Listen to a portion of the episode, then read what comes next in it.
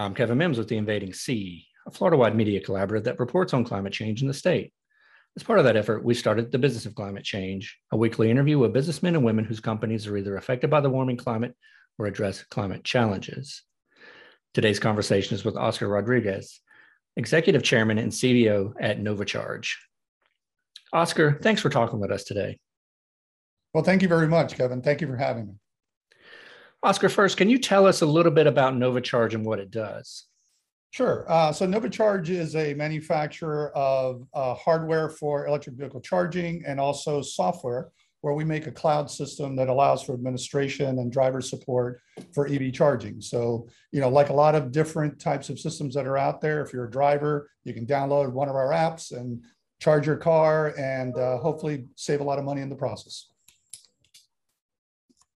Got it. So Nova Charge is headquartered in Orlando. What climate related changes have you witnessed working in this area of Florida?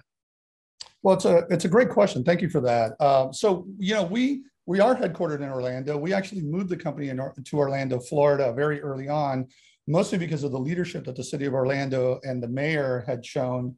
Uh, you know, in the early days, and we're talking about back in 2010, 2012, where the city was one of the first ones in the southeast to deploy large numbers of electric vehicle charging. Uh, so we uh, worked with the city to bring a, a, Department of Energy initiative called Electrify America here.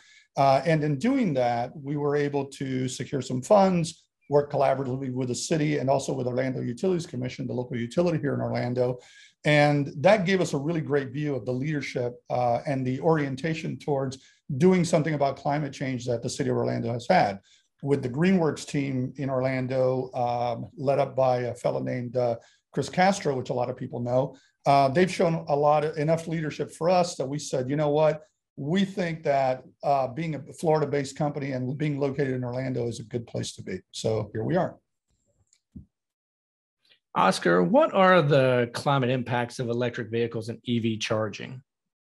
Oh my goodness, uh, I don't know if I'm an expert to be able to detail every little bit of that, but I can I can tell you that um, the movement away from fossil fuels um, uh, really has a significant significant impact.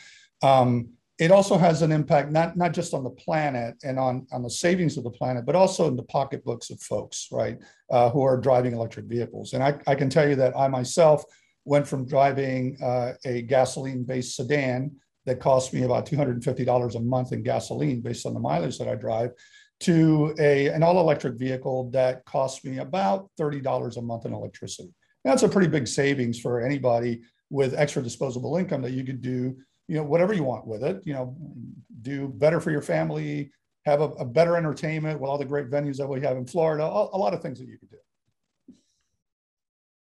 Oscar, how has EV charging changed in the past five years? And what do you predict for the next five years? Okay. Well, uh, EV charging really has changed quite a bit in that we've gone from charging low speed cars, uh, where the initial cars were uh, based on, on the standard connector, which is J1772, into a DC fast charger world where a lot more DC fast charging is going on. We have now a wide variety of brands that are bringing EVs to the table. That then has uh, catapulted EV charging from being simple trickle charging overnight or maybe at home in a residential environment into real public charging where fast charging can really happen. And so you know we as a company uh, do a lot of uh, public charging. We're we're installing currently uh, some uh, some rest stops at the florida turnpike.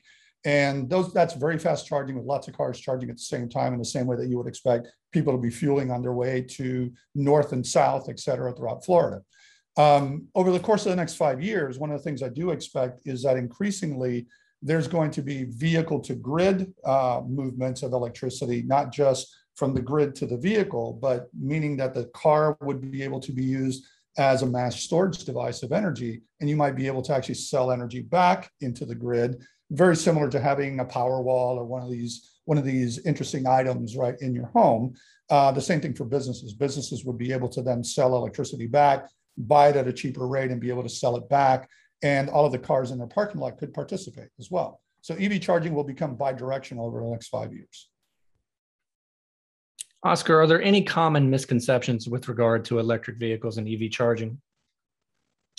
Well, I think I think one of the common misconceptions is that um, uh, folks are not quite sure when they can charge, how they can charge. There's a lot of, uh, of issues around range anxiety.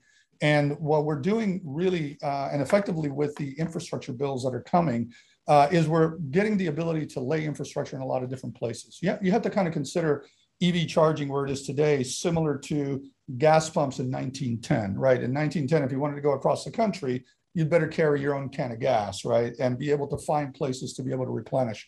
Uh, EV charging is moving away from that, you know, it, it, it, ability to only find a few places to find many more places. And the business models that are around the software for EV charging are really driving that. So today you can have an EV charger as a vending machine. And so as this becomes a business model that's viable for the vending machine operators, for anyone wanting to resell energy along the way, in the same way that you resell gasoline, that will then promote the many locations that are going to be necessary in order to first cover the main roads and then cover the secondary roads and then eventually permeate it over the next 20 years to the same level of extent that you have uh, you know fueling today got it so oscar how can local and state governments help make electric vehicles and ev charging accessible to more people well, I, I, think if you look at some of the initiatives, I'm going to once again use the city of Orlando as an example. They just passed what was called the EV Readiness Program. And the EV Readiness Program is actually a code that requires uh, building specific building types to any new building type of that of that nature. And I'll let everyone look up that code. I won't go into a lot of details on that here, but um, it requires it, things to be pre-built. And so the, the largest cost uh, and and you know uh, the most difficult uh, part of installing EV chargers is making sure that the infrastructure is in place because it's not just about the appliance itself. It's also making sure that the breaker panels and all of the infrastructure is able to support it, including the available power. If you can make that power available at the time that the building is built, and make sure that the panels have enough space and there's conduit already run, then it makes it a lot easier for anyone to later come in once they own the building or maybe part of a residential building for a resident to be able to come in and say, I'd like an EV charger. And it's le- less costly and much more straightforward in order to put an EV charger in place. Oscar, thank you for your time. We appreciate it. My pleasure. Thank you very much, Kevin.